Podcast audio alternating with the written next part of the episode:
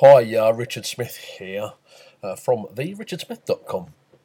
So, um, today I want to talk about this whole lead generation thing. You know, how, how do you generate fresh leads for your business in 2017? The reality is, and I, I have long conversations with this 20 or 30 times a month, it seems, leads, new leads, are the beating heart of your business. Now, you may think otherwise, but I can absolutely assure you, if there's enough new leads coming in, you will not have to worry about any part of your business. Managing a bit of cash flow, maybe.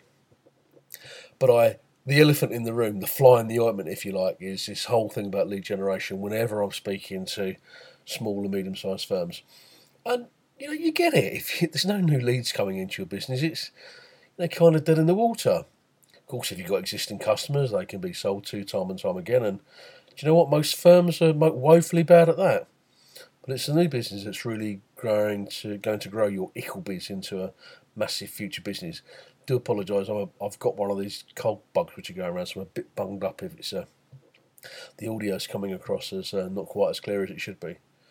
But if you ain't growing new customers, you ain't ever going to have a future as a business owner or as a self-employed sole trader, whatever you are.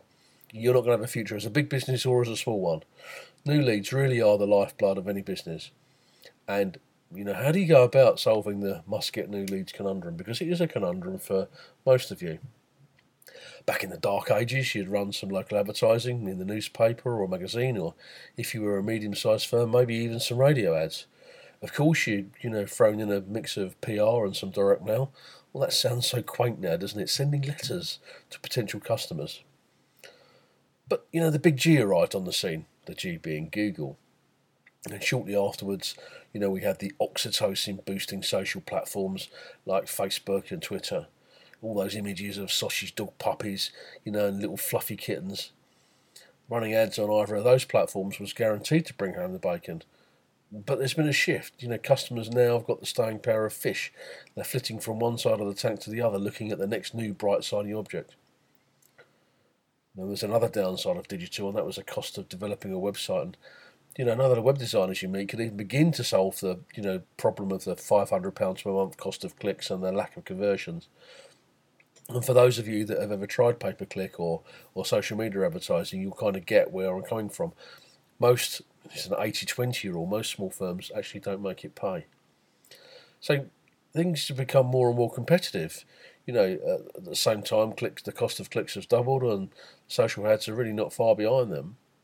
And all the time, the G changes its mind every ten minutes with another update, uh, an algorithm change. First, first minute you're on page one, and next minute you're on page seven. Depends what date it is, I guess. And then we come on to email, which is still the killer application. You you can't even open a you know a gas or a utility account without one. And few small business owners use this to their advantage. And SMS, I talk to people about SMS marketing and they say, oh, I couldn't possibly do that. Oh, what an intrusion. Really? Well, it's not if you're under 30.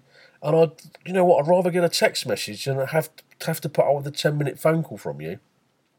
Especially if you're trying to sell me something. My life really is too short when all I want from you is, you know, you've got a new product, you've got a new pricing, you've got a special offer. What's wrong with that? Just give them the chance to opt out.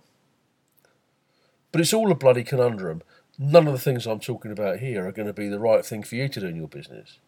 The bottom line is, is that, you know, it's no longer enough being an accountant, estate agent, a widget maker, or whatever. Uh, it's also competitive.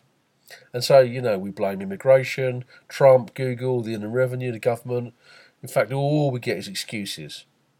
No one wants to actually admit that they don't have a system for attracting new customers no systems for follow up, no, no systems that have built in automated solutions. Instead, they've got systems and um, you know, an online content which is just not fit for purpose, and staff that don't quite get it on the customer service angle. And then, of course, there's no real differentiation, no dare to cross sell products and other bonds. So, look, I've purchased four new cars in the last 10 years from four different car dealers and not one of them has followed up. No thank you letter, no emails or calls. In the same period, I've bought and sold three houses. Yeah, okay, I'm a bit of a serial mover. All from separate independent estate agents, and not one of them has A, thanked me for the business, B, followed up, or C, tried to cross sell something. Well, they've all had a little pitch about you really must take your mortgage advice from our mortgage advisor. Yeah, right, you can poke that. In all fairness, I would have been quite happy to buy from all of them. Again, I, I only I've not been asked. Of course, me being me, I've followed up and uh, been given every excuse for data protection rules or uh, staff just aren't up to it. Frankly, just excuses for pretty crappy service.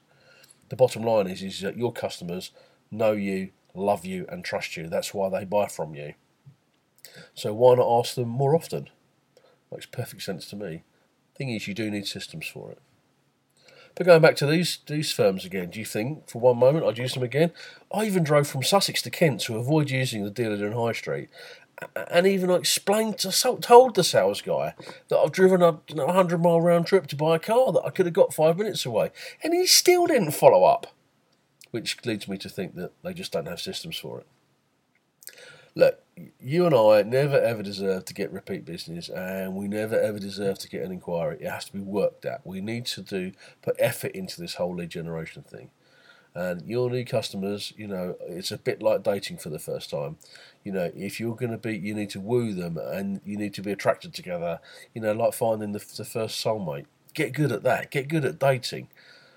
Uh, actually, uh, you only need to be better than your mate down the pub when you're seeing the local hottie and your competition is always weaker than you think. I can absolutely assure you of this. You could be better off by many tens of thousands of pounds, probably more, just in just by having in place a remarketing plan. It's a simple diary system.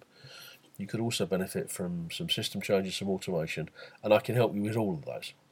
Anyway, um, moan over. Uh, you can find out more about me over at therichardsmith.com. You can borrow my brain for a very small fee, and I'll give you some solutions to all those urgent itches that you're desperate to scratch. And that comes with a 10 times guarantee. So, whatever the cost of that is, I guarantee that it will actually, the, the advice and guidance and assistance I give you will be at least worth 10 times your cost. Anyway, www.therichardsmith.com. Thank you very much for your time. Goodbye.